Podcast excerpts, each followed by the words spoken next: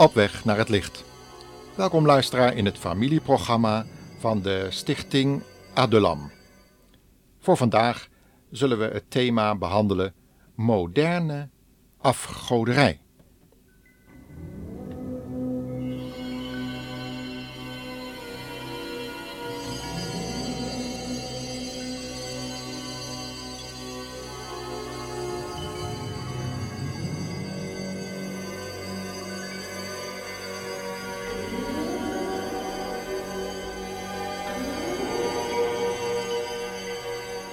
Hebt u zich wel eens afgevraagd waarom u in sommige winkels zo'n sterke wierookgeur opmerkt? Waarom mensen beelden van allerlei Oosterse godheden in huis hebben? Hebt u er wel eens naar gevraagd waarom mensen zo'n waarde hechten aan al die zichtbare afbeeldingen van heiligen, Oosterse godheden, allerlei iconen? In dit programma zullen we zien hoe de profeet Jeremia op al deze zaken reageerde. Want deze dingen zijn beslist niet nieuw.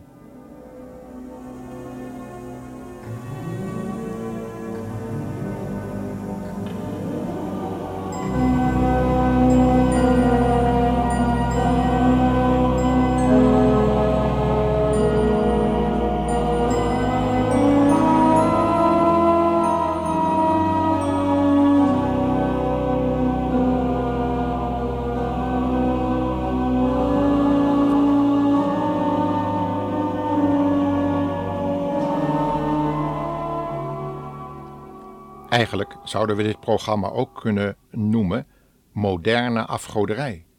De snelweg naar de hel. We leven in een tijd waarin lang vergeten symbolen hun oude waarden weer terugkrijgen. De eeuw van de Europese verlichting, waarin voor religiositeit geen plaats meer was, is voorbij. En het spirituele komt via de New Age bewegingen met haar hang naar symboliek met kracht opzetten. Dat er voor het oude en doodgebloede christendom geen plaats is in deze beweging, lijkt alleen maar een logische ontwikkeling van wat er in de Bijbel over deze eindtijd is voorzegd. Schreef de oude en naar het eiland Patmos verbannen apostel Johannes het reeds met de volgende woorden: Denk eraan hoe diep u bent gevallen. Keer daarvan terug en doe weer dezelfde dingen als vroeger, anders zal ik uw lamp wegnemen. En zo bewijst de tegenwoordige verdeeldheid onder christenen dat inderdaad de lamp van het getuigenis van Gods geest dreigt weggenomen te worden. Johannes schrijft aan de christenen in Efeze, waar nu de islam de overheersende godsdienst is geworden. Aan de christenen in Smyrna schreef hij: Ik weet hoe u ter wille van mij vervolgd wordt en in welke armoede u leeft en welke lelijke dingen er over u gezegd worden door mensen die dienaren van Satan zijn, waardoor sommigen van u zelfs in de gevangenis geworpen worden. Tja, en hebben wij dat onder het communisme niet gezien? Dominee Wurmbrand, de vertegenwoordiger van de mensen die daar jarenlang in de gevangenis hebben gezeten vanwege hun getuigenis, die kan daar heel veel over zeggen. En hij schrijft daarover in zijn boek Christenen in communistische gevangenschap. Aan andere gelovigen schreef de apostel Johannes dat ze daar woonden waar de troon van de Satan gevestigd was, zoals de christenen te Pergamus dat meemaakten. Andere christenen lieten toe dat vrouwelijke profetessen dingen leerden die vermengd waren met onreinheid en afgoderij, zoals de christenen in Thyatira dat ervaarden, en waardoor sommigen ziek en bedlegerig waren geworden. Johannes schreef aan hen: Daarom zal ik haar ziek maken en laten lijden. Haar vrienden zal ik in grote moeilijkheden brengen, tenzij ze breken met haar ontucht en de diepte van Satan niet meer proberen te kennen. En aan de gelovigen in Sardes moest hij schrijven: Ik weet dat u de naam hebt een levende gemeente te zijn, maar u bent dood. Word wakker en versterk wat nog leeft anders sterft dat ook. Als God op u let, kan hij niet tevreden zijn over uw daden. Herinner u hoe u het goede nieuws hebt gehoord en hoe enthousiast u erover was. Keer daarnaar terug en leef weer zoals toen. Maar als u niet wakker wilt worden, zal ik u verrassen als een dief in de nacht. Dan kom ik op een moment dat u mij niet verwacht.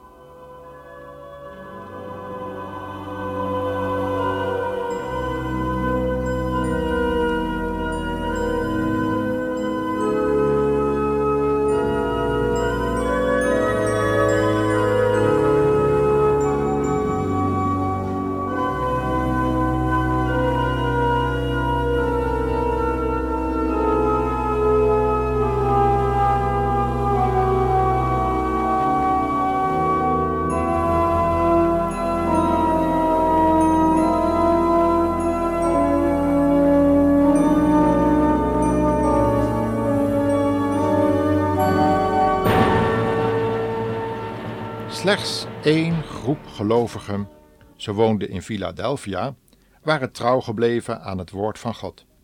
Hoewel ze heel zwak waren en onaanzienlijk, van hen schrijft de apostel: Ik ken u doen en laten, en ik weet dat u niet sterk bent, hadden ze toch een krachtig getuigenis.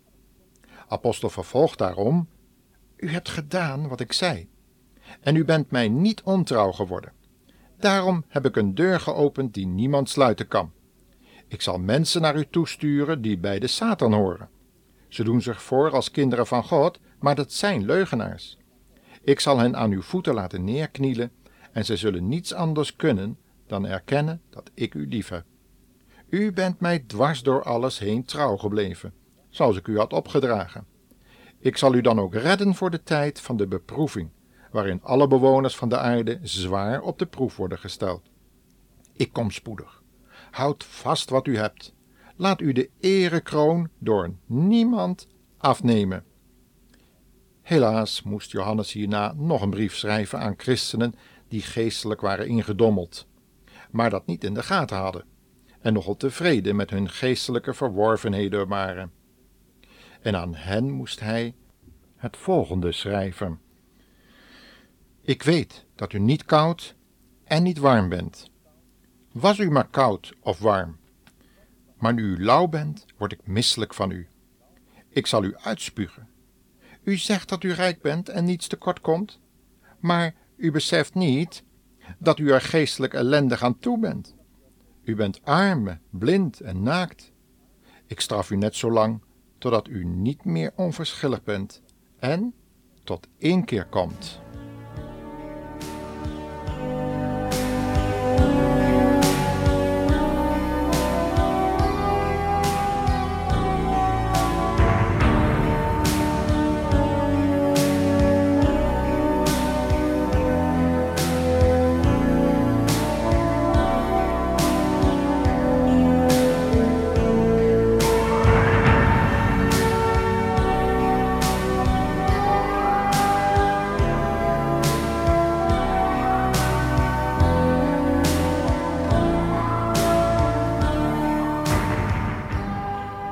En zo zijn we weer terug in onze tijd. Is het christendom niet lauw geworden?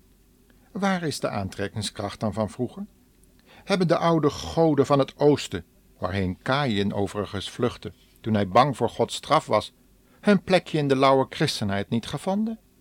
Is de reïncarnatiegedachte niet ingeburgerd in de harten van veel zich noemende christenen? Kaïn voelde dat zijn moord om wraak vroeg en zou eeuwig op zoek zijn naar vrede en geluk naar uitboeting van zondige daden, op de vlucht voor de wraak van God. Hij vluchtte in het land Not, dat ten oosten van het verloren paradijs lag. En sindsdien wordt het oosten vaak verbonden met de gedachte aan reïncarnatie, waarin mensen in dit leven trachten uit te boeten wat ze in een vorig leven hebben misdaan. U kunt het allemaal lezen in Genesis 4 en tegelijk opmerken dat Kaïn en zijn nageslacht dezelfde dingen deden als we nu om ons heen zien gebeuren. Geweldenarij, doodslag, veelwijverij, aanbidding van afgoden en perverse demonie, waarop uiteindelijk de zondvloed moest komen. Nee, er is inderdaad niets nieuws onder de zon. Wat we nu zien is reeds geweest en God heeft zijn oordeel daarover reeds gegeven getuigen de puinhopen van al die grote historisch te duiden plaatsen en zogenaamde oude beschavingen. En dan nu de reactie van de bekende profeet Jeremia op al die afgoderij van zijn dagen. Het oordeel van God over de oude stad Jeruzalem had het hart van de overgebleven mensen niet veranderd. Jeremia zegt in hoofdstuk 44, vers 10 het volgende ervan. Tot op dit moment heeft niemand berouw getoond. Niemand heeft naar mij willen terugkeren of de wetten en voorschriften willen naleven, die ik uw voorouders gaf. Daarom zegt de Heere van de hemelse legers, de God van Israël, ik kan u niet meer verdragen en laat het kwaad over u komen. Ik zal ieder van u vernietigen. En de reden wordt in Jeremia 44 erbij vermeld. Luister maar. Mijn toorn keerde zich tegen hen, omdat zij andere goden aanbaden, goden die u nog uw voorouders voorheen kenden. Ik stuurde wel mijn dienaren, de profeten, om steeds weer te protesteren en hen te smeken dit afschuwelijke dat ik zo haat niet te doen. Maar zij weigerden naar mij te luisteren. Zij wilden niet van hun slechte wegen terugkeren. Zij bleven reukwerk verbranden voor deze zogenaamde goden. Daardoor kwam mijn toorn over hen en werd als een vuur over hen uitgestort.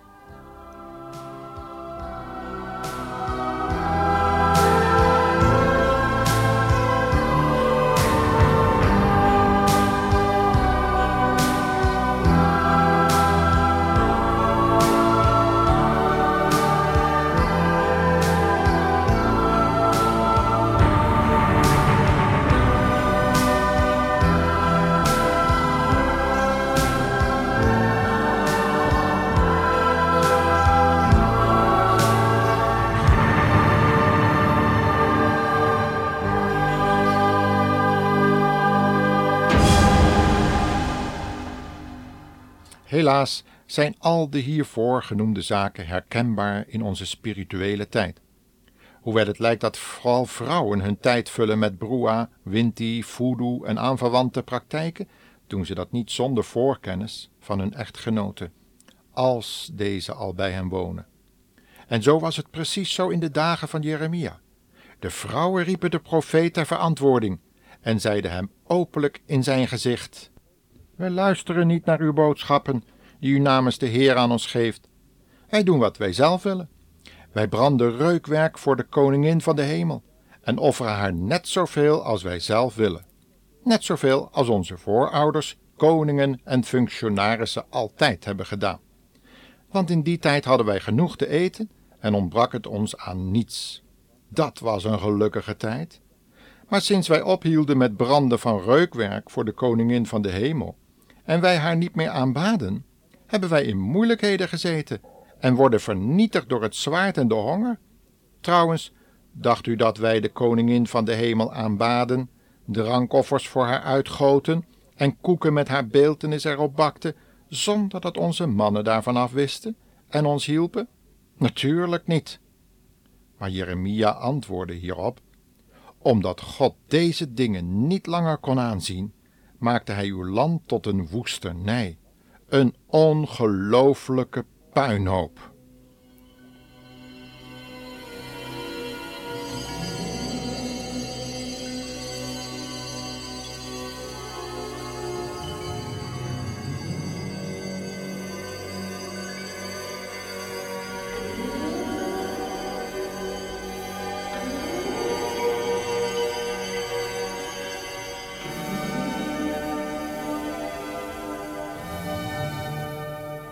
Een toepassing maakte, lijkt me in dit verband overbodig, want de signalen die ons vanuit Gods heilig woord bereiken zijn duidelijk genoeg. Gelukkig die luisteraar die een oor heeft om te horen wat de geest tot de gemeente zegt. Zo schreef de oude apostel Johannes vanuit Patmos. En ik wil het hem nazeggen, omdat de Heer Jezus door middel van deze programmaserie ook uw geweten wil aanspreken. Hij kent immers de nood waarin u bent gekomen de moderne Egyptische duisternis waarin u wellicht rondtast, op zoek naar licht en waarheid?